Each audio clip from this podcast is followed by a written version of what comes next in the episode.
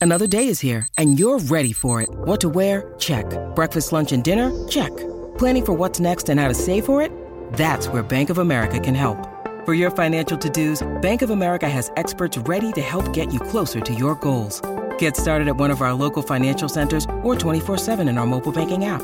Find a location near you at bankofamerica.com slash talk to us. What would you like the power to do?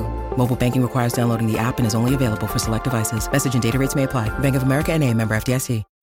When you need mealtime inspiration, it's worth shopping Kroger, where you'll find over 30,000 mouthwatering choices that excite your inner foodie. And no matter what tasty choice you make, you'll enjoy our everyday low prices, plus extra ways to save, like digital coupons worth over $600 each week. You can also save up to $1 off per gallon at the pump with fuel points. More savings and more inspiring flavors make shopping Kroger worth it every time. Kroger, fresh for everyone. Fuel restrictions apply. The soundtrack captures the entire play. And Yeah. if you listen carefully, you can get the whole story. Yeah. Dude, by the time we got to the end, I was like, ball. I'm on I 81, Yeah. like just bawling, like just Weeping. mucus coming down my face, just weeping myself sick. Yep. And then the girls were like, wow, you really liked it? And I was like, just, just play it again. play it again. 50 years of music with 50 year old white guys.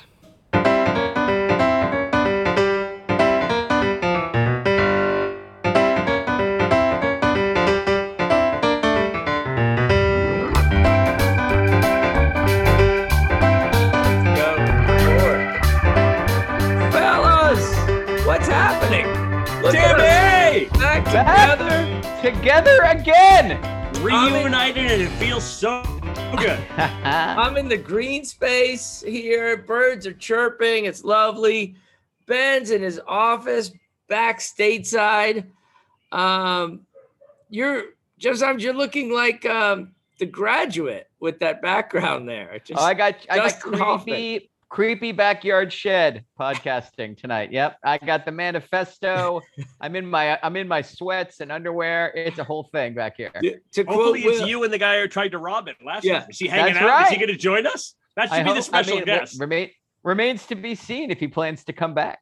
to quote Will, do the backyard, do the backyard. Yeah. Hey, Uh, He's looking for his phone, right? I mean, he needs to get that back. I assume he's gonna be disappointed if he comes back looking for stuff. Aw. Well, you've got a, uh busy weekend, Jeff Simons. Your son is graduating on Tuesday. Yes, graduation Woo. from high school is what 48 48 hours and counting from this taping to getting a diploma in his hand, I think. Yeah. That's amazing. So, fun. Yeah. So, very but tell him uh, congratulations from us. That is super exciting. Um, a little bit of um, a little little bit of uh, some work here at the top end of the podcast. Oh, by the way, welcome to 50 years of music with 50 year old white guys on the Electricast podcast network. We are in 2015 right here. Uh, but but just some some stuff to clear up. We're we got this these mini podcasts we're playing with, right? We're we're flirting with this idea of just a five minute capsule uh, explaining or highlighting certain artists, right? We're gonna we're thinking about that this hour. Little five minute daily podcast from all of us. And I wanted to uh, ask you. I, so I figured, like Jeff, I'm gonna give you the Who. Ben, I'll give you the Rolling Stones, and then I'll just go ahead and take the Beatles because they're left over and they're really easy. Jeff, I'll give you Stevie Wonder. Ben, I'll give you Prince, and I'll go ahead and take Michael Jackson because he's really easy. But I'm I'm I'm stuck at a couple spots here, and I'd love for you to help me out. Um, Jeff, I'm gonna give you the Grateful Dead. Ben, I'm gonna Excellent. give you Ben, I'm gonna give you Phish. Uh, who do I get? No, you can't do that. That's not okay. Can't give Ben Phish. No one's going to do want to hear a five minute podcast about Phish that's just me pooping on them. That's not going to work out for anyone. also, I'm not sure you could do Phish in five minutes because they won't have even started singing the first song. Hey, well, remember we're just doing highlights, clips. Um, so, so Jeff, you'll have Billy Joel. Ben, you'll have Elton Oh John. my god. Who will I have? You got to flip that for sure. oh Um, I s- my god. I well, I think you have Tim. You have Tapao for sure. You can cover Oh. them. Oh, level Right. 40. Level 42 is How dare you. Oh, is it level 42? Is that the name of them? I'm sorry. Yes. I, mo- I moved them down two levels due to their actual, the actual experience of listening to it. Oh, that's just rough. We're gonna we're gonna get mean tweets uh, from our Chicago listeners there. All right, well let's um we'll work on that stuff, that bookkeeping stuff later. Let's get Jeff Simons to the Grammy winner for 2015. It's the Grammy winner. 1989 by Taylor Swift. Walking through a crowd, the village is aglow. Kaleidoscope of loud heartbeats under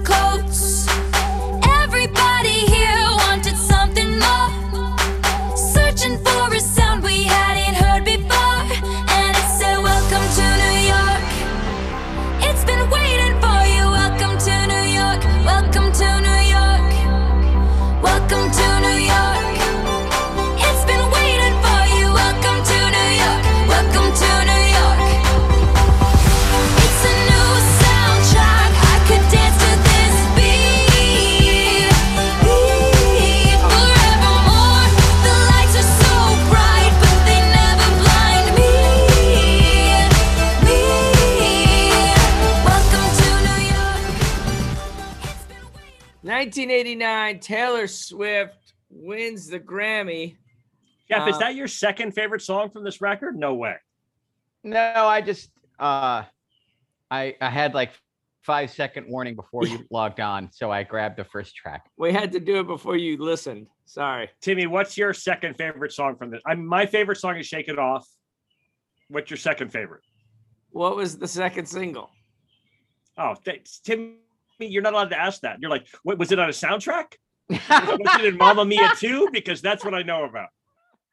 Um, I forgot about the soundtrack. so I, I will say, Ben, I, is, i'm pretty sure that Style was the second single, but I could be wrong.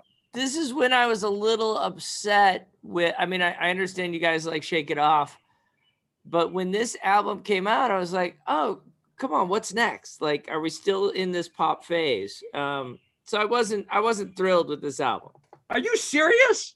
totally and completely. You're a monster. You should be ashamed of yourself. I need you to crawl under a desk and ask forgiveness right now. Your daughters and your children are really mad at you. This this record's freaking fantastic. All right, what what what else do you got? What what do you got? Uh, I loved Blank Space. I love I like Welcome to New York is great. I'm a Knick fan. They play that at the Knick game, That's which a makes me super That's happy. a terrible song. That's terrible. Oh, totally That disagree. That song is great. Dude, by the way, Timmy, your problem is that you know what? Boston has not been waiting for you. Boston's like, get the fuck out if you're not from here. New York has been waiting for you. Oh yeah, That's why we have such a warm, happy city. Yes. it is. We're drawing you in, man. Dude, we'll take all comers. We love it. Listen, ah. Timmy, if you can make it there, you can make it anywhere. I'm walking here. All right, what else comes off this album? Uh, Blank Space, Style, and New Romantics. Those all just completely call out to me. Bad Blood with the Kendrick Lamar rap, which may come up later. That's a good one. Okay. T Swizzle, 1989. Uh, Jeff, you are not jumping to my defense. Will you at least admit that you didn't know any songs off this album? No, I've heard this record. I don't know him very well though. Uh, you know, the problem with this record is it's so Dylan-esque that I it took me a couple of you know it took me a while to get into it. it's the John Wesley Harding. You were like, I don't know. It sounds sort of similar. it's such each a song. left turn. I'm gonna need a couple of months.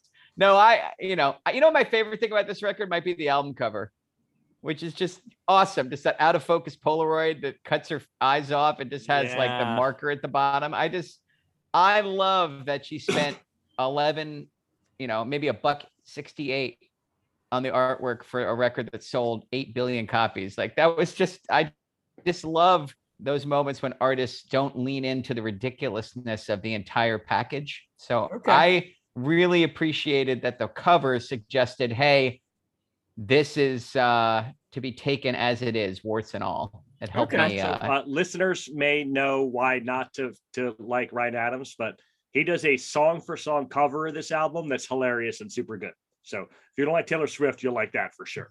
That's true. I actually I actually appreciate what he did there, even though he's he's a monster. Um, let's get to um let's get to Wilco, the uh, the official band of the podcast. Uh, Wilco put out a double album last week called "Cruel Country," and the three of us were tasked uh, with listening to the double album a number of times. Uh, Jeff Simons, are you actually going to play anything, or are we just going to kind of talk it through? Let's talk first. Maybe we each pick uh, high point or low point. I, I've got it queued up here for for thoughts and working on. feelings. Thoughts and feelings. Ben Barton. Oh no, I'm not going first. No way. I'm gonna let I'm gonna let Jeff go first because I'm super curious to hear what Jeff said. Jeff Well- knows exactly what I think, so I'm well, super Jeff, curious to Jeff hear what can Jeff I go first? Because I, I think Yeah. you guys Oh, are better have- yet. Yeah. So Better yet. It seemed to me that this rock band dipping their toes into country kind of gives us like this new uh, genre. It's like alternative uh, country. It's like an alt country sound. That was Sorry. good, Timmy. I like it. All right, sorry. Go ahead, Jeff. Oh, okay. Well, first of all, um, so the problem with Wilco for the last two records for me has been the slow absence of melody and and uh and groove, right? And I have felt it both in the last two Wilco records before this one, Schmilko and Ode to Joy. Yeah. Like there were songs I loved. I particularly loved Love is Everywhere on Ode to Joy with that triplet guitar figure. That but I thought that was great.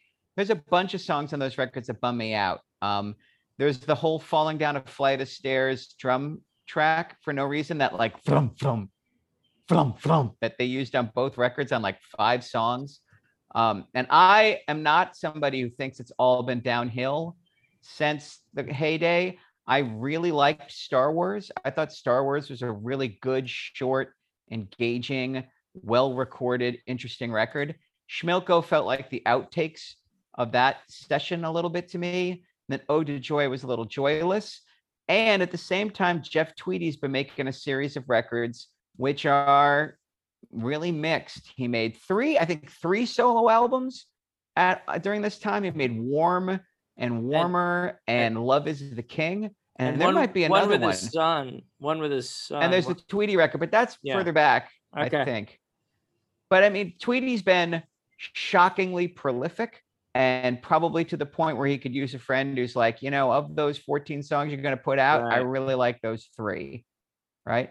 Um, I think there's a little bit of the same issue with Cruel Country. I think a great single record is buried in this 22 song record. This is not a double record where I was like, oh, I totally see why you have to have all these songs. I really appreciate that it's broken up into two discs. Um, it's it would fit on a single disc. It's the 77 minute record. It would fit on a single CD. I appreciate that it's on two. It's obviously, obviously, obviously a nod to being there, which is exactly the same thing. Two 10 song CDs that could have fit on one CD. It's hard not to see Cruel Country as a bookend at the end of the career to being there at the beginning of the career. Um, I like this record more than I like Ode to Joy. I like this record more than I like Schmilko. I like it more than any of the last four, whatever, how many that was, Tweedy solo records, which means it's the, for me, the most fun I've had listening to a Wilco or Tweedy record in seven years. So Okay. that's a positive That's for me. Like this is my favorite thing he's Yeah. put out in almost a decade. You were not I setting think us it- up for a positive. That's Well, so- it's a cut below the heyday. Like I like every record the band put out before Star Wars more than this. So I'm not buying the like spectacular return to form, right? But I'm gonna before Ben has issues, I will say there are melodies here. There are a lot of quiet songs that are Yeah. similar to some of the Wilco mid-tempo stuff we've been suffering through, but the melodies are beautiful. Like a song like Hints, which is the first good song on the record, in my opinion. Hints is beautiful. Like I find myself humming it in the kitchen when no one else is around. Um, Will- will I think give us Bird a Without little- a Tail is give us a really little great. I, i'm sorry, what? Will you give us a little hints? Oh yeah, sure.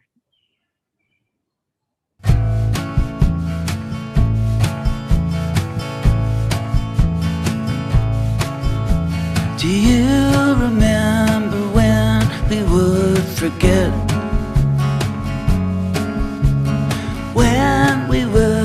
guess, an empty continent. That's just pretty. And then it has that, you know, cast your eyes to the light. It's great. Um, I like the psychedelic tunes. I like the Bird Without a Tail, Base My Skull jam. I liked Many Worlds a lot. I like the single. Tired of Taking It Out on You. It's a perfect little song. I can't stop singing it. Um, I also think there are moments when I'm like, "Ooh, that's the third song in a row I'm not in love with having to listen to."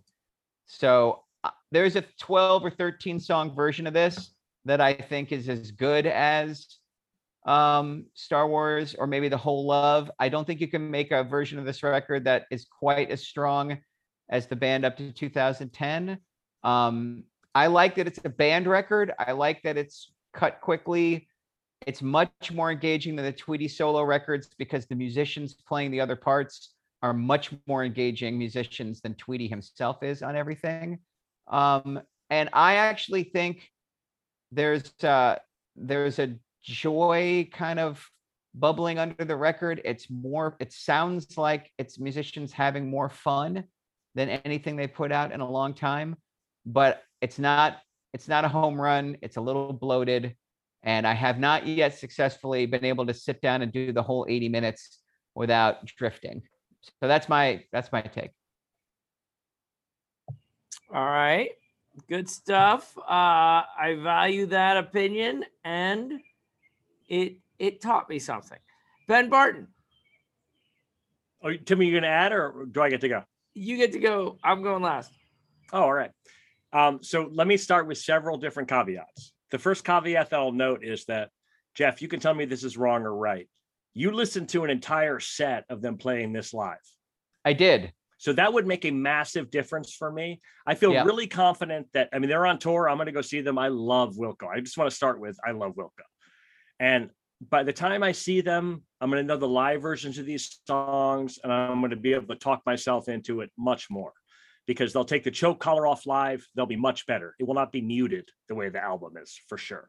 Um, and also, when you see them live, I mean, if I'd gone to the Wilco Fest and they played the entire album live, I would have been bummed. But when you see them live, they'll play six, seven songs from this record, and then they'll play other better songs. And then I'll be like, oh, see, that kind of like fits in.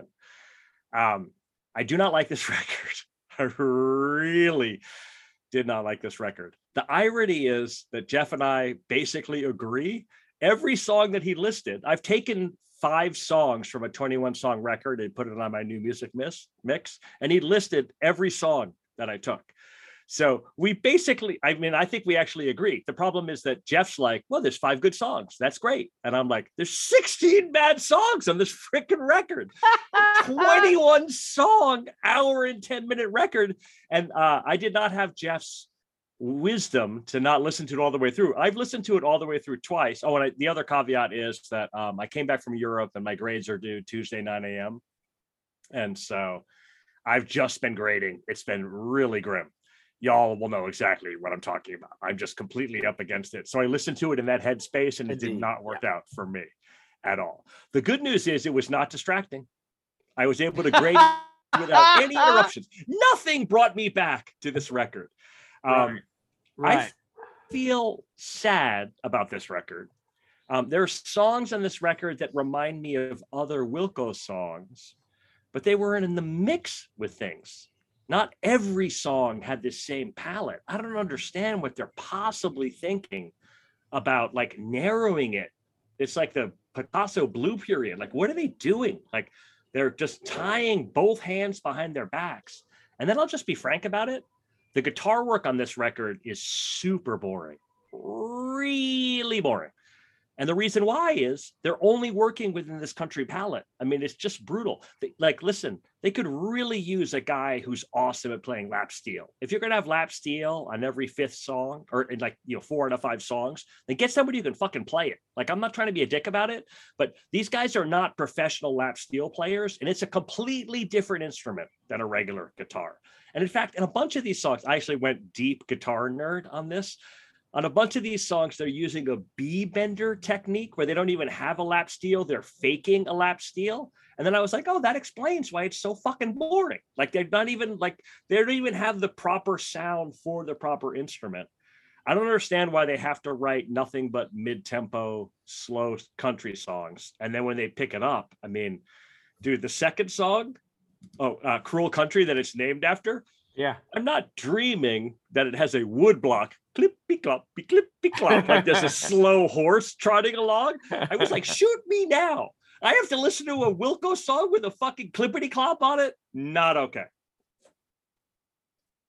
It, it was in 2008 when I was listening to uh, um, NPR's year-end uh, music show, Bob Boilen, and one of his guests said that um, she felt Wilco was becoming the Grateful Dead, and and that was where they were going to kind of find their their path and and and where they are in the American culture and how we're gonna uh, gravitate toward them and how they're gonna re- interact with the audience.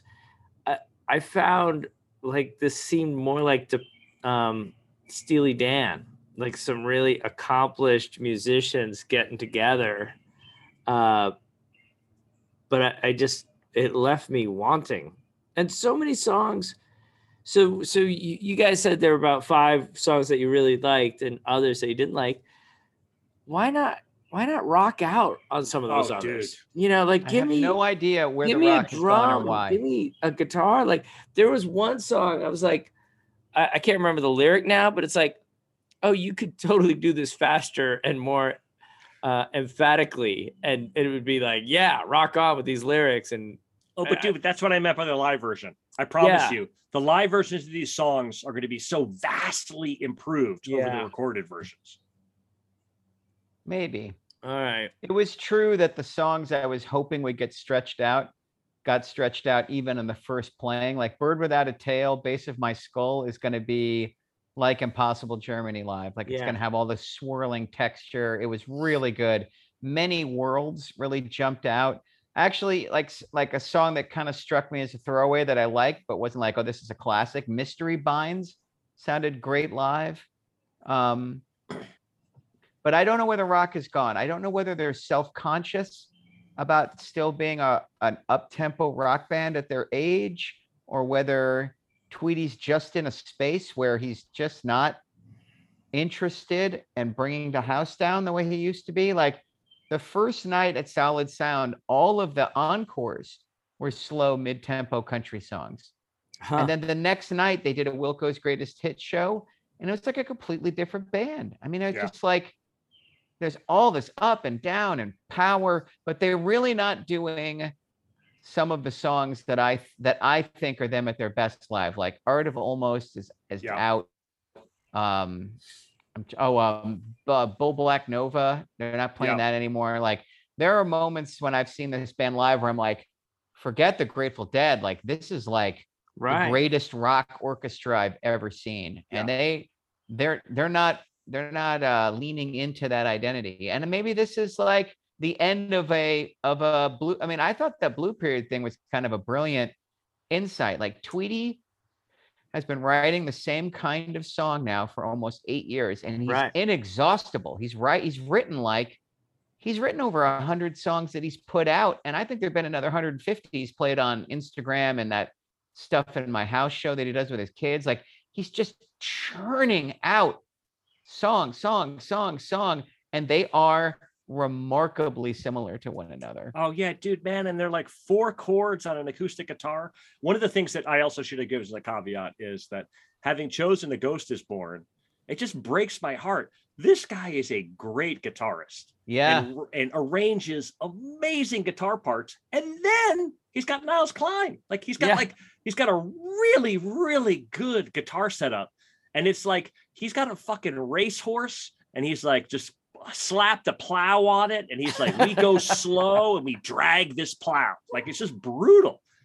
Because Pat Sansone is also Oh, dude would be a like drop jaw lead guitarist in any other band. Yeah. Like all three of them can lead a band on lead guitar. And and Glenn Kotche is a astonishingly accomplished drummer, capable of all kinds of complexity and nuance Right. without like if you isolate the drum track of uh Jesus, etc., it's it's so great. And the most of the time on this record, he's not uh, he's just He's just hanging And out in the even loft. in spite of that, there's there's just, I mean, even in spite of all that, there are songs in this record that I I think are terrific. yeah. And Ben's right. Like I'm at the point in my life where I'm like, plus five outweighs minus 16 when it comes to a new record. but the mind, this is not a band that should have a minus 16. They just aren't.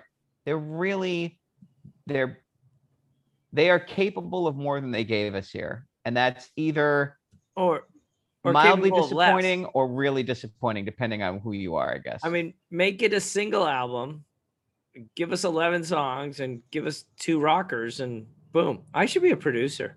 That's what we're learning here. I don't disagree. All right. Well, thank you, Wilco, for still getting in the studio, getting together, playing music, because there are some gems on this album. Um, you know, I'm looking at 2015 and all the events of 2015. And normally I've been ending with something depressing. So I'm going to start with something depressing and we'll go. Oh, from better there. yet. That's Yeah. great. Yeah, So bring it on. I uh I googled big news stories of 2015 and here was one of the headlines that comes up. Mass shootings renew terrorism fears and debate over guns. Ah. So, Thank God we settled that in 15, man. let's let's go to our first ad. All right, we're back. Smith and Wesson, brought to you by Smith and Wesson. know, right? Let's make sure that wasn't an ad for ammunition, please. That would be terrible. Um, no, but let's go to Adele 25, our number one selling album of 2015. It's the number one album. 25 by Adele. Everybody loves the things you do, from the way you talk to the way you move. Everybody here is watching you, cause you feel like home. You're like a dream come true. But if by chance you're here alone, can I have a moment before I go? Cause I've been by myself all night long, hoping you're someone I used to know. You look like a movie you sound like a song. My God, this reminds me of when we were young.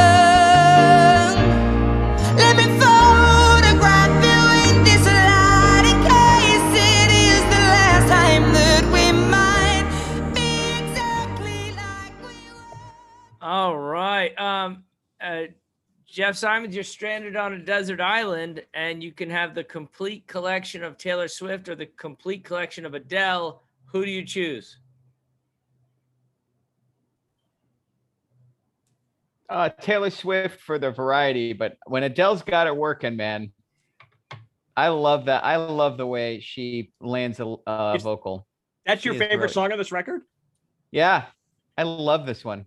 Do you want to hear how many times I've played The River Lea by Adele from this record? How How many? many? 65 times. Oh my god, that's awesome. And then Water Under the love. Bridge 55 times. And Send My Love to Your New Lover 51 times. I That's fucking awesome. loved it. I'm looking at these play the, the play numbers. I'm like, holy shit, I loved this record. Yeah. She's That's killer. awesome. She's killer. When she went, 25. I was totally st- this song. I got to admit, like the first time I heard it, she went to the low register instead of going higher on that first first pass. And when she get nailed those low notes, I was like, I'm in. I'm so Yeah. in. so great. Um, I also love watching her watch the NBA Finals, living Oh, her best yeah. life. yes. She's the greatest. All right. Uh, special guest Flannery Plain is going to answer this next question after Oh, come on now. after you guys guess. Okay. In 2015, a member of a band leaves the band and says he just wants to be 22. I want to know which band are we talking about and which member of that band are we talking about? Ben Barton, your guess first. Uh, this is, this is great, Flannery. I'm super. I have to apologize. Uh, I, I, I, is it Harry Styles? What's the name of the band? The, the band that Harry Styles was in. Whatever. Jeff Simons for the Steel. Well, I guess it's One Direction. It I guess is he's right. One Direction. I was oh, gonna guess by the way, I won that Brothers. one. Flannery, you agree with me? Come on, work with the brother. I got that one right. I said Harry Styles. You got Uh, it right. Well, Jeff Simons, Harry Styles is not the member. Do you know the name name of the person? No, left? I don't know anybody in One Direction. I only know Harry Styles is in One Direction because Ben just tipped it. As far as I'm concerned, Harry Styles e- e- emerged out of a cocoon to make that first solo record. Oh, So- that'd be pretty. Tell him who. Zayn Malik. Oh, Zane. Better. Zayn. Thank you. Zayn is the one who takes the first step out of the band, and then the rest of the band says, "You know what? We need a a bit of a hiatus, and we are going on uh, six years of this hiatus." But there are some people waiting for the return of the five members. There's of only one direction out out of a band, and it's out the damn door. And we'll see you later. By the way, right now, Harry Styles, his agent, is, is writing a thank you letter to Zayn. He's like, "You're the Yes, best. no doubt Just about keep it. doing your thing." Flannery, It's how do you like amazing the for new Harry. Styles record? It's amazing. Oh, I really like it. We I listened to ask it in you. I uh, asked Portugal. Flannery. I Oh, know you like it. Flannery, You like what's your favorite song from the new album? Matilda. Matilda. Yes, great choice. To- Wow. Totally agree. Although I love the single as it was so much. I love that song. All right. Thank you, Flannery. Great choice. All right. Zayn Malik was the first to go. Uh, Uh, that's the first time I've heard that name in my life. I have Yeah. no idea who that person is. I think he was on really funny. Ninjago. Um, Kate Moss got kicked off a flight to Turkey or Turkish Airlines flight. Um, when she was kicked off, do either of you know what she called the pilot? Oh, She called the pilot a, a basic bitch, which I think is if you're gonna if you're gonna go down, go down swinging. why is Kate Moss back in the news? I saw a picture of Kate Moss wearing a God Save the Queen jacket the other day. Or is that an old because it's Jubilee? I don't just know. drag out an old Kate Oh. Moss photo or Sure, they've been hanging on to that one for yeah. just just in case the queen kicks it. Um, all right. The Glastonbury Festival in 2015 had two headliners. Think about it. It's 2015. Who were the headliners of the Glastonbury Festival? Yeah, That helpless was- brother. That was the most. I know. I think the, the Who uh, were headliners at Glastonbury at some time in the middle of the decade. So This time it was Kanye West and Lionel Richie, two Oh yeah. headliners. Which Kanye West song do you think Lionel Richie could best cover? That's a great one. that is. Um, I'm going to go all of the lights. That's the obvious one for Lionel to do. He could like medley that with Dancing on the Ceiling. He'd be- Yeah, that fun. fits nicely. That's really good. he could do Champion too with all that Steely Dan faux funk music. And could Kanye do do, that a one. Lionel Richie song? Oh, I Yeah. would love to hear Kanye's version of Hello. I was about laugh. to say it. That would be amazing. Or you are. Remember, you are. You are the sun. You, are the rain. rain. Bup, bup. I'd love to hear Kanye's version of that too. That'd be great. All right. Um, we had the uh By the way, saw both of them at Monterey. Woohoo! Gla- Glastonbury ain't got nothing on Ben. I've seen Lionel Richie twice at Monterey. That's how much I like Lionel Richie. We are now going to play a game of elimination. The first person who draws a blank or says a wrong name loses the contest. 2015 Republican presidential hopefuls. Jeff, you get to go first. Oh, I'm gonna go with Big Rick Santorum. The start. with- Yes, he that, was in the mix. Ben? 2015, Paul Ryan. No. Oh, my that- god. dude. First of all, he might not have been official, but he was in the mix for sure. I'm taking What? that. I'm taking that. You can't deny me that. Uh, okay. Okay. He the- stays in. The dogs are upset. Go ahead, Jeff. Uh, Sarah Palin was definitely running for a while there. no. Oh my God. You guys don't remember this. Wow. No. Um, How about Donald Trump? I, I heard of him. there you go. Donald Trump. Mike Huckabee. Mike Huckabee. Excellent. How about your guy and my guy? Really, friend of the podcast, Ted Cruz. That is correct. Yes. He wins Iowa. Um, who's got a, a New Jersey person for me? Oh, uh, what's her name? no, Uh, no, no. It's not what's her name. It's what's his name. That's correct. He Oh, it's closed the a big bridge. guy, Chris Christie. Chris. yeah, Christie totally. Closed a bridge, opened our hearts. Also visible from space, sitting on a beach. If I remember that drone That's the photograph. greatest picture of all time. Uh, who's got our Florida guy? Oh, um, uh, There's two. There's two Florida two. guys. Scott, right? No, no, no. Oh, you're right. So. Jeff's out. Jeff's out. I'm in because I can name not one but two. First of all, my guy and your guy. Who couldn't love Diamond Jeb Bush? That is Oh, correct. yeah. Low was- energy Jeb Bush. And Please- then who could clap. forget little Marco Rubio? That Also Oh, little correct. Marco. Ouch. All right, and then uh, just to By the way, it I finally won one. I'm gonna take a fucking won one. victory lap. Hold Yeah, on, I'm gonna mute my mic around and run around in laser circles in my office. um, Rand Paul, Ben Carson. Oh, oh, Ben Carson. What Oh my God. wrong? Do you remember that luggage clip when he's being interviewed live about his policy? And he's like, I forgot my luggage. And he just runs off camera. He's on CNN. That was that. You can't beat that. Uh, was this Herman Cain's year or No, was no, no, that, that was 2012? before. No. Okay. No. All right, and By uh, the way, that was borderline racist. Where you're like that other black guy who was weird. Was that was that him too? Shut up. That's just uh, playing. I'm just saying, man. I'm just saying. You got to look out for how your brain works for sure. Fair enough. and then Was it Uh, Malcolm X in this round? um, and in 2015, there is a certain franchise who washed away a 40 year drought and came up with a championship, and they were they were your Golden State Warriors. that is correct. The Golden State Warriors, who play again tonight against my Boston Celtics. Oh my God! With I that fourth quarter, I feel like I got punched in the face and woke up crying three hours later in a fetal ball. Good God! They That could was not miss. unbelievable. They could not miss. It was insane. Listen, Jeff, don't worry at all. I heard a podcast that just made me laugh out loud so hard.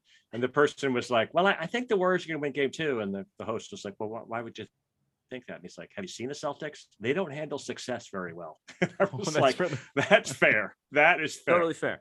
They are totally due to just show up and just poop everywhere tonight. So I am flying to Boston on Friday, where friend of the podcast Joe Achille is taking me to the game. You're fucking kidding me. Really? You're going to the NBA Finals.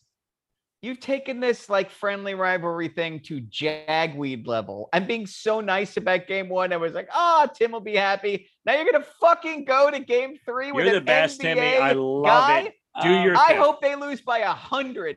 So I hope of I hope they get a photograph of you with all those other idiot Boston people in the stands, like, oh. They're also bad at home. So that could not work out for you, Tim. So first of all, ah. So first of all, it's game four. And Jeff, So I want you to know that I don't think they'll be closing out the series. oh, But it is possible. I'm just saying it's Uncalled for. possible. Uh, uncalled for. That is so uncalled for. let's get to Oh. I was actually gonna be. I was trying to be so nice. let's get I oh my god. And Let's Timmy, get the- also as a Catholic boy, you should know better than anyone else. Yeah. Pride cometh before, Before what? fall. Actually, I should keep. Yeah, keep it up, Tim. What else? Want to say That's something right. about my Oh, parents? you you think there's going to be a sweep? You'll be there. You got the champagne on ice for Game Four. Good job by you, buddy. You want me to go get my in-laws? You can make a couple of quips. Uh, our three albums. Let's go.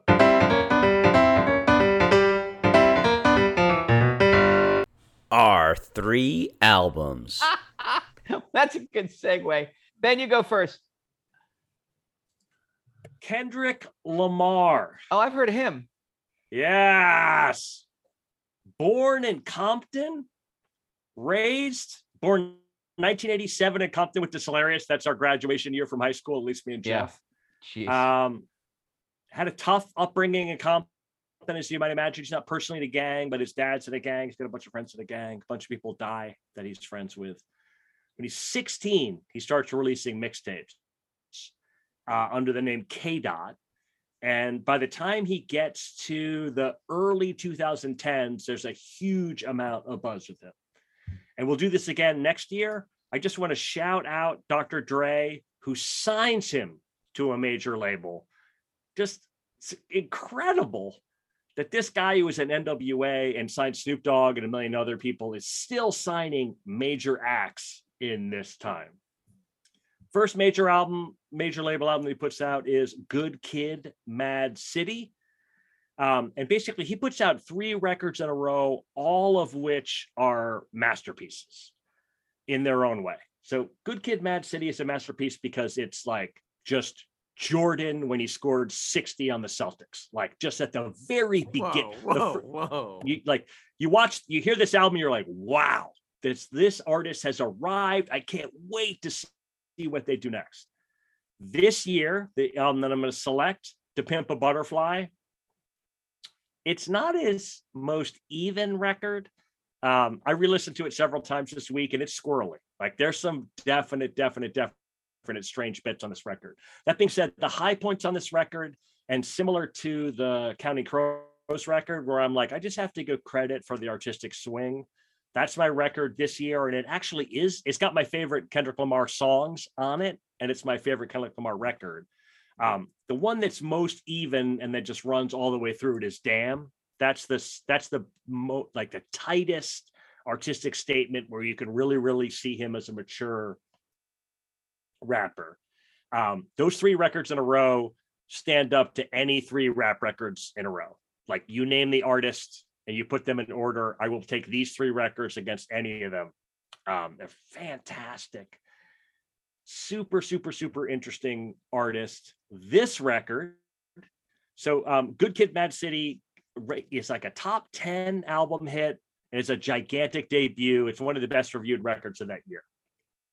In 2012 as a guest rapper i think it's called control is the song by big sean who sucks. Big sean su- sucks but kendrick lamar's the guest rapper on this and he's got a really famous guest verse where he's like I'm a young and up and comer, and I'm here to murder my competition. And he lists all the other rappers that are his age, and he's like, I'm the best, and they can all kiss my ass. Like, I'm just going to come and get for them. So there's a huge controversy from this. There's a whole bunch of like further diss tracks going back for this. And that's in between Good Kid, Mad City and this record. And I raised that to show what a crazy move it was when he put out this record. Um, first, I'll also note this if you're talking NBA, you guys will really like this. When we grew up in the 80s, NBA teams didn't like each other. Like the Pistons didn't like the Celtics. Hated and by didn't like, I mean fucking hated. Like Hated they like got into fights, they couldn't stand them. beer. Oh, Yeah, totally. And when they punched each other, they were like, thank God, I wish I was there to punch them more. yeah. And then by the time you get to, to now, it's like everybody's pretty good buddies. There are some teams that have like light disputes and stuff. So it was super likable when Kendrick was like, nah, I'm not friends with these guys. Like I know them all, but I'm here to bury them. I'm the best. I'm the best on the planet, and all these other motherfuckers are going to find out. I just really, really, really like that. So then he comes out with the Pimp a Butterfly. It's an hour long jazz record. Like it is a super weird record. Um, I've seen Kendrick and I've seen Kamasi Washington. So if, if you like jazz, I would strongly recommend going to see Kamasi Washington. He's a saxophone player. I saw him at Big Ears. He had this gigantic, like space age, 15 person jazz orchestra. It was actually like seeing Sun Ra. Like he was wearing the dashiki and a big, a huge hat. It was just like wandering around playing sax. Anyhow, that's what the record sounds like. Like there's huge chunks of this record that are not even a funk soul record. That's an actual free jazz record.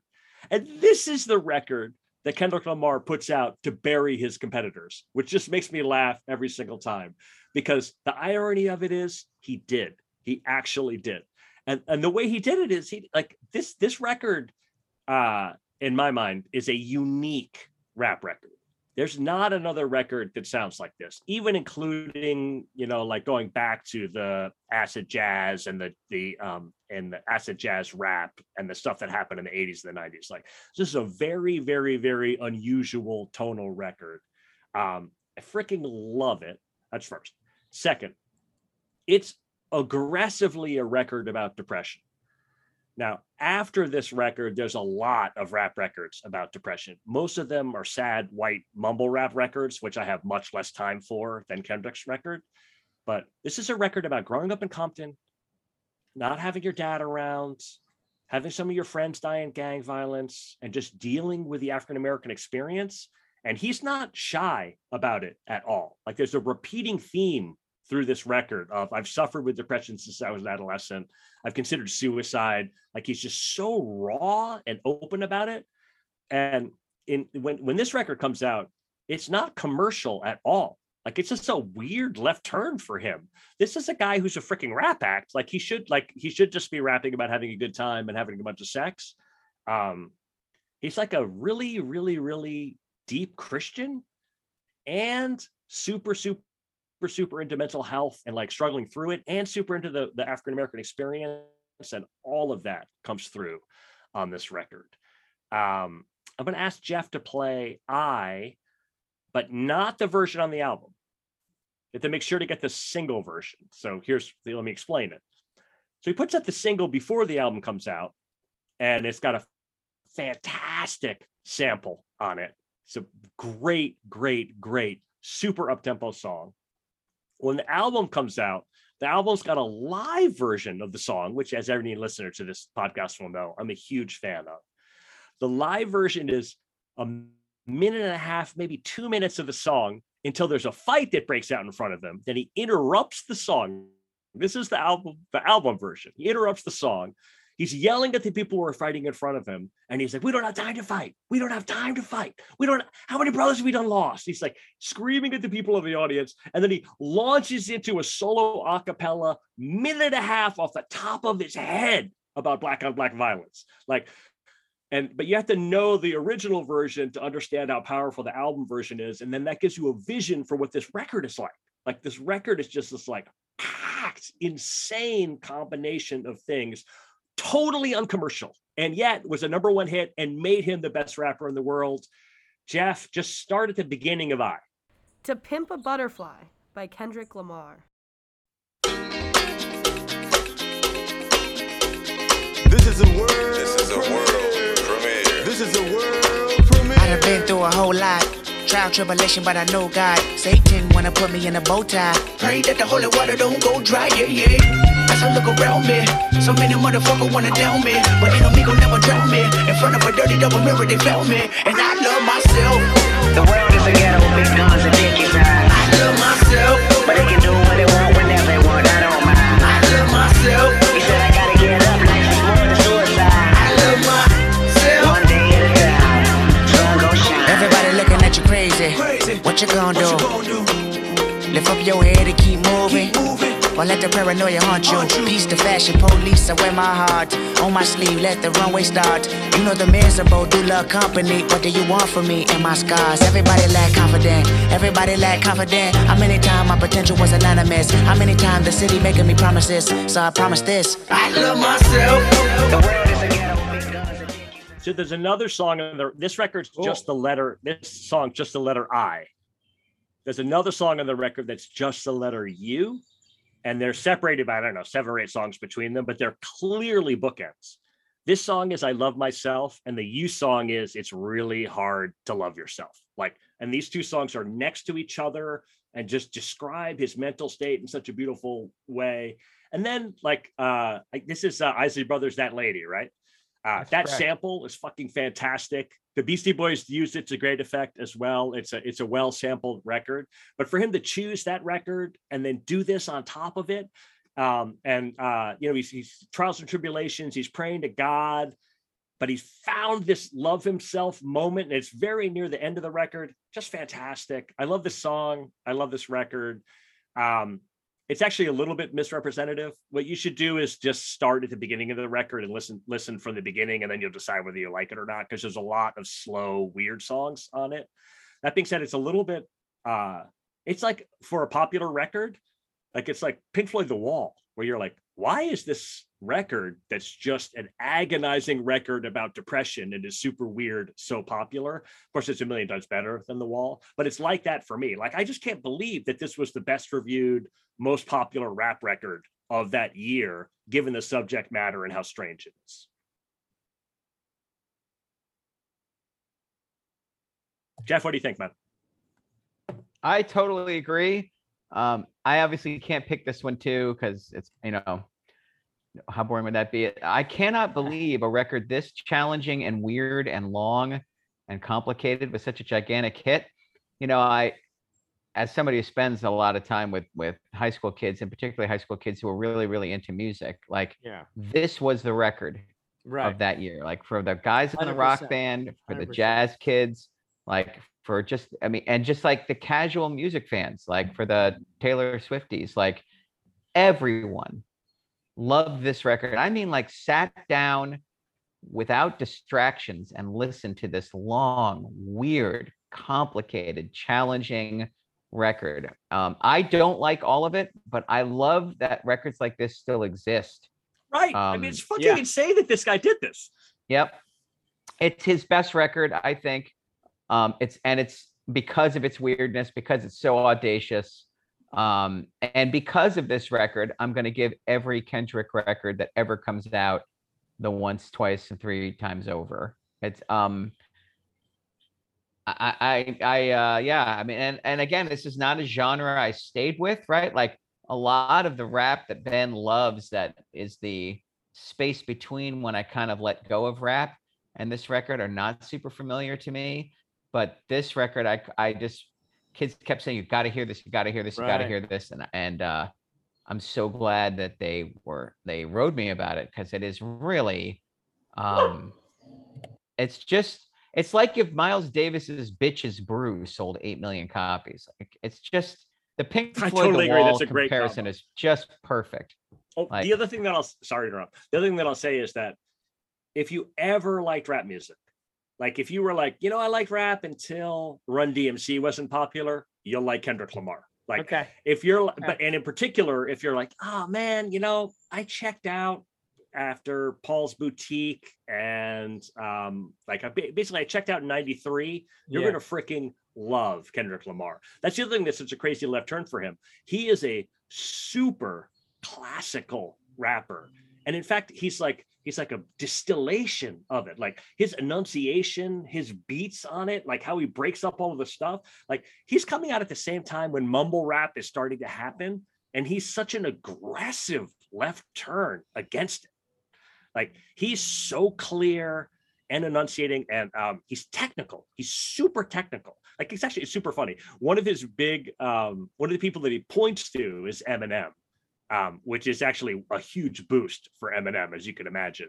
But Eminem's got the same thing. Like you can tell when you listen to a good Eminem song that he's it's staccato. The beats are are are contemplated and the syllables are there like lined up so that they sometimes are on the beat and sometimes they're off the beat and it's very very very conscious and each thing is um enunciated and that's exactly what kendrick's like.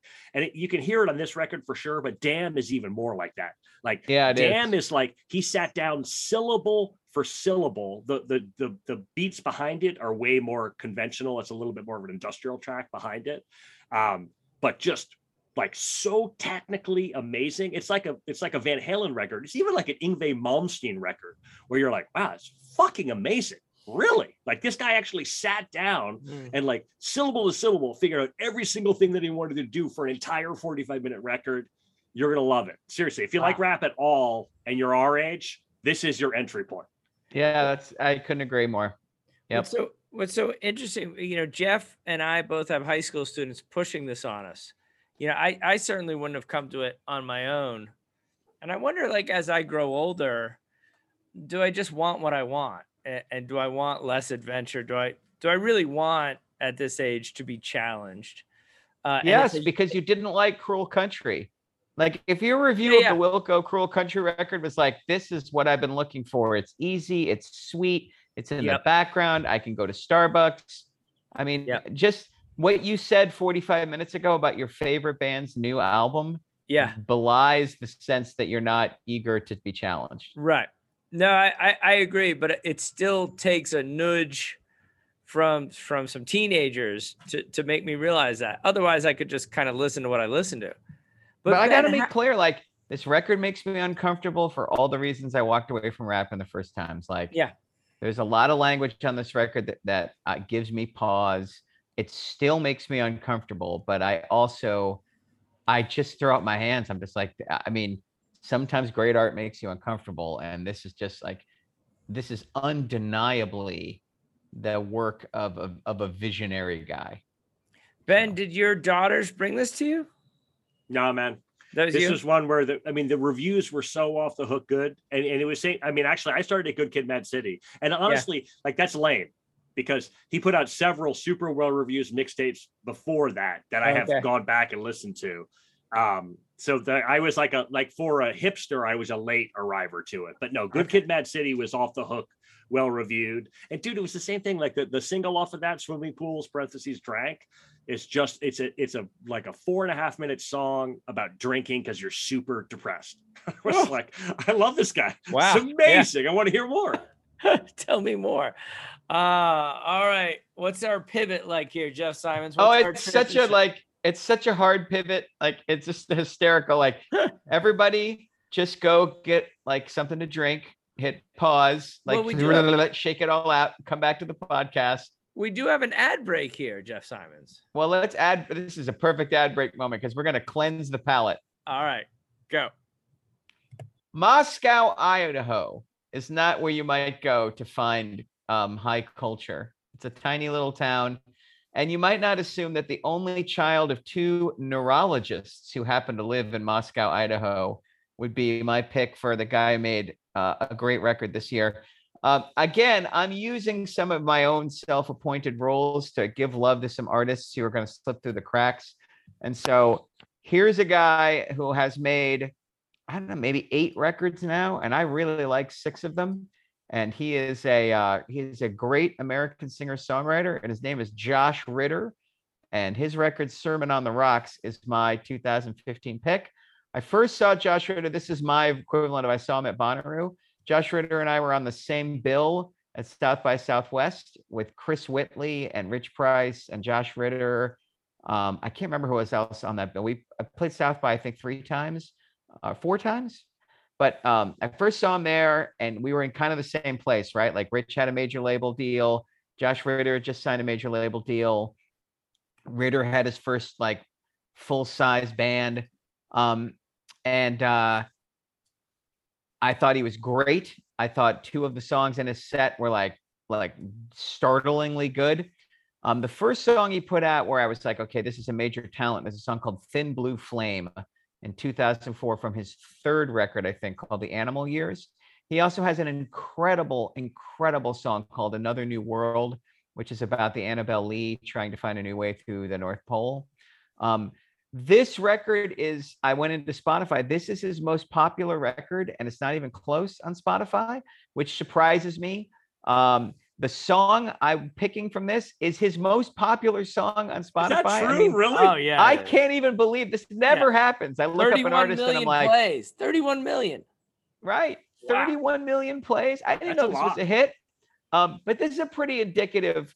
This is It's a what you get with great Josh Ritter. Like this is well recorded. It's really tasteful.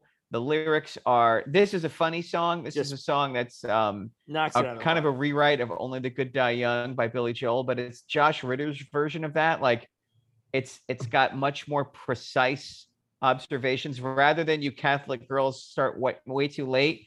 This is uh, you know, Mama saw this girl, and as Mama saw her, and she got nervous. Daddy saw her, and she got nervous. The pastor saw her and said, "You better hurry up." So they sent her to a little Bible school in southern Missouri. Like all of Josh Ritter's songs are have all these diamond point observations about people and situations. That's one of the things I've really admired about him is he can write a song that actually is more like a short story than a song without Yeah. being annoying, without losing the melody, without paying close attention to the fact that we're here to be entertained musically, not just lyrically. Um, there are limitations to Josh Ritter. Like he has a good voice, not a great voice. He has a good band, not a great band. This is a guy who needs to find a James DePreto or a Nels Cline desperately, in my humble opinion. Like I've seen him live three or four times. Every time I'm like, God, I wish this lead guitar player was off the leash a little bit more. I wish the band took some more chances. But they do rol- they do create a rollicking good time. Um, and and this is a guy who like the 15 song mixtape of Josh Ritter is as good as any songwriter of the last 20 years. Um, and if you're gonna start somewhere, you might as well start with apparently his most popular record and his most popular song. So America, I Yeah. bow to your taste and culture. Here's getting ready to get down from Sermon on the Rocks, which is my Love pick it. for this Love year, it. and my moment of love for Mr. Josh Ritter. Woo! Sermon on the Rocks by Josh Ritter.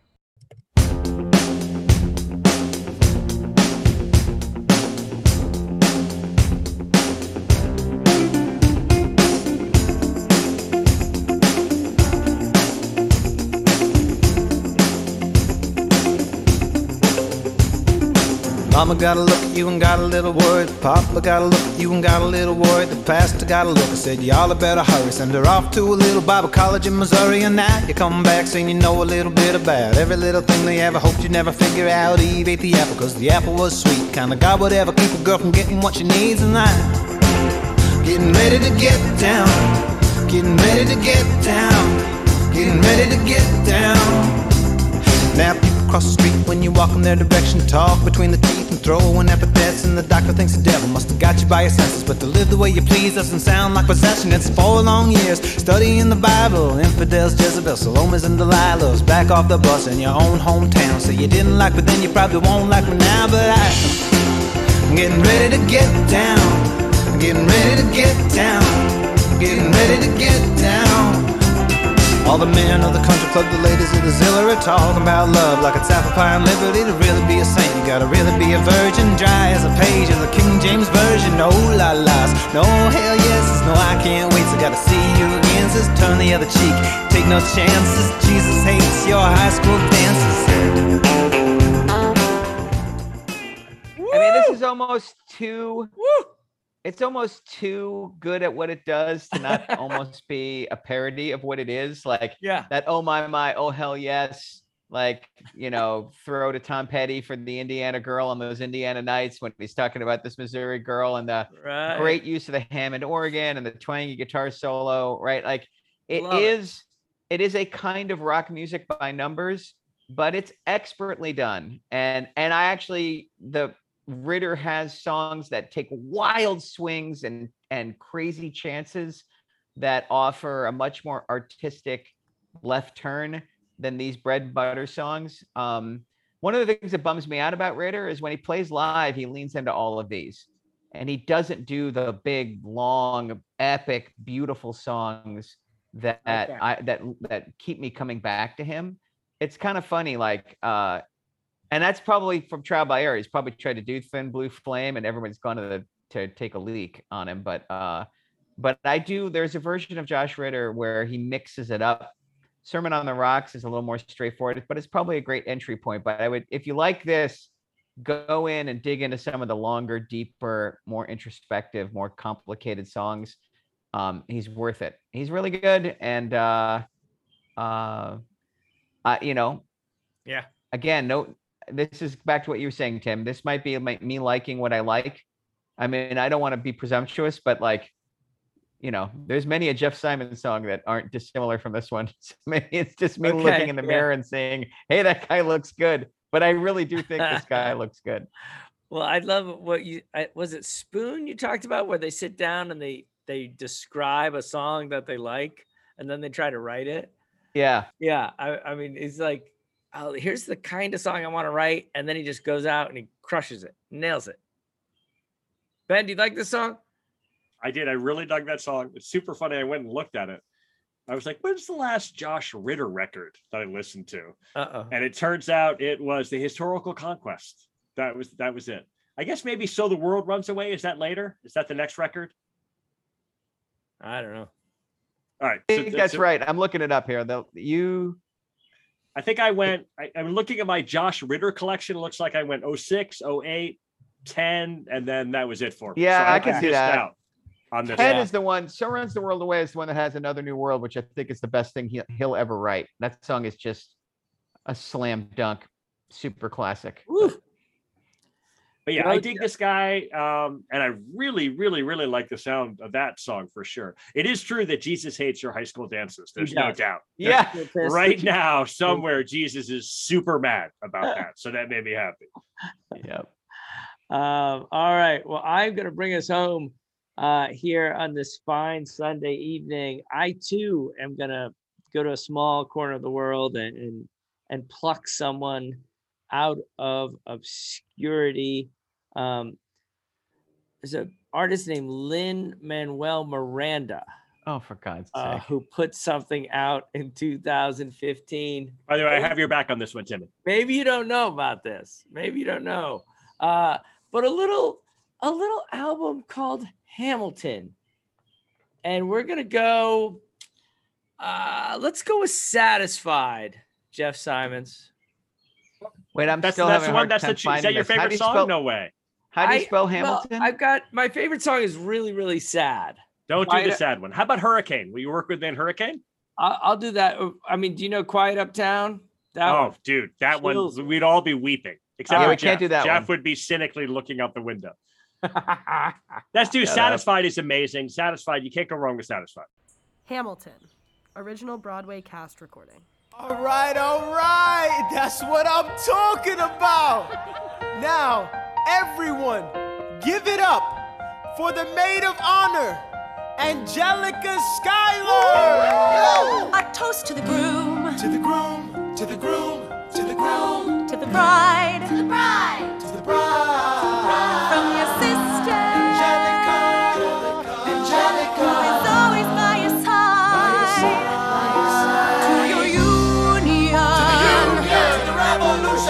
And the hope that you provide. Provide, May you always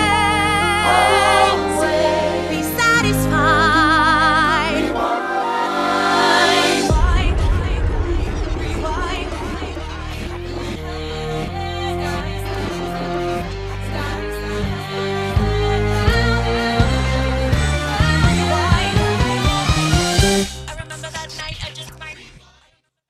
Oh, Oh man. you really hurt me. Yes. I'm sorry. We're just, By the I way, just, uh, Tim, you're going to agree with me on this. I experienced that song as super sad too. oh Yeah. yeah, That song Oh. chokes me up big time. Devastating.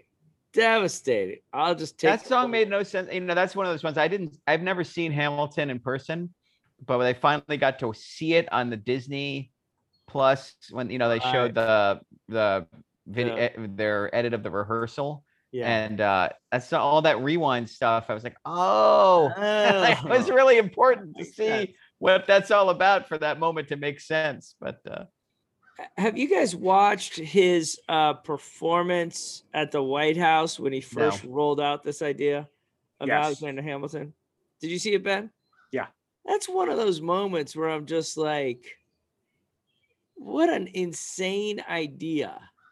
And and what an insane moment to be like, you know what? I'm gonna roll this out right now in front of the president instead of doing a song from the heights. I'm gonna do a rap about Alexander Hamilton. And he crushes it. Crushes it. so I think I can't remember if I told all of this story, but um, so the like India went and saw it at the public. My Oh, dad wow. went and saw it at the public. So India came back and brought the soundtrack back, and the girls listened to it and they freaking loved it. They were over the moon. Right. And I am sad to report, sad to report that I was resistant at first. Oh, Ben. And it's easy to explain why I was resistant because they were like, It's the first hip hop musical. Right. Mm-hmm. And I was done right First there. I time I, like- heard that guy start rapping, I was like, well, that's not going to work out for me at all. Like that's that's not hip hop. This is a musical. If by hip hop musical you mean just musical, then maybe.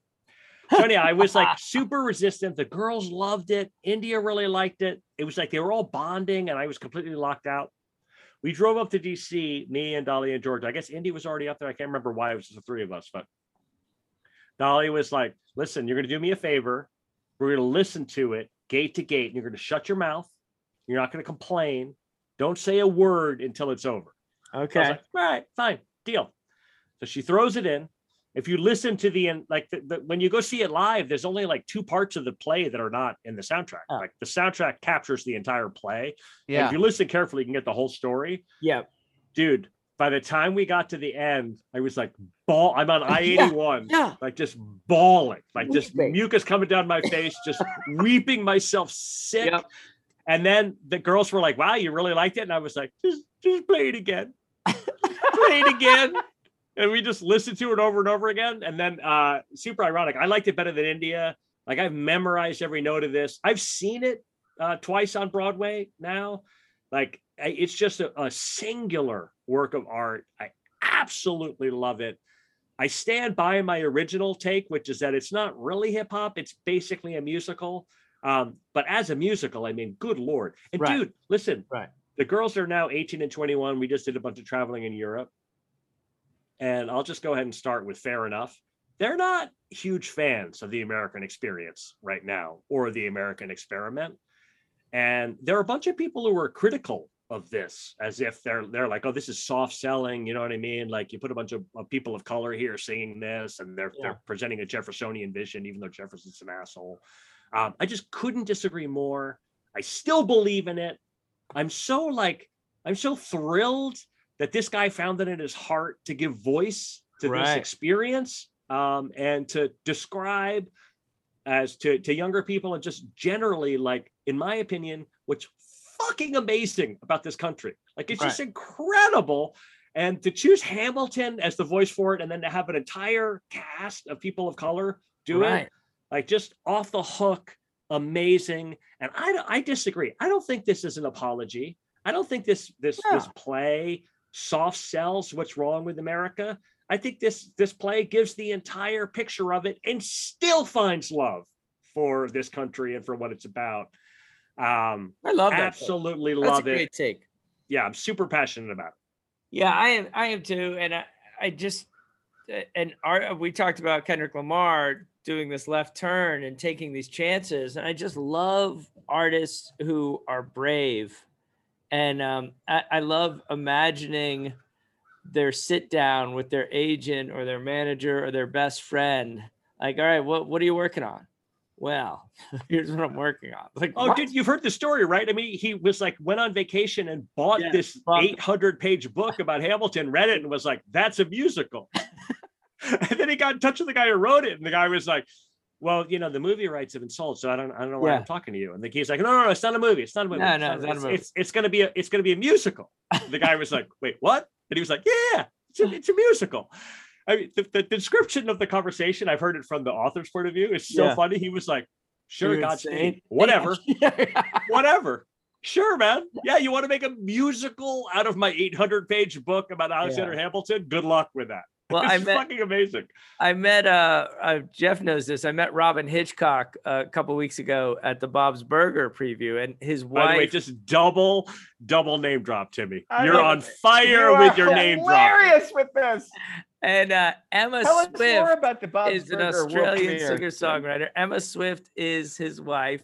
She was lovely, and and Jeff, you know about her album. Ben, I don't know if you do, but she's got an album called Blonde on the Tracks, which oh, I have heard that. Yeah. which is basically a reimagining of Bob Dylan. It's like I want to I wanted to see the picture of her agent's face. Like, well, I'm gonna I'm gonna kind of cover Bob Dylan's most famous album, but do my own thing at the same time and kind of make it a little weird.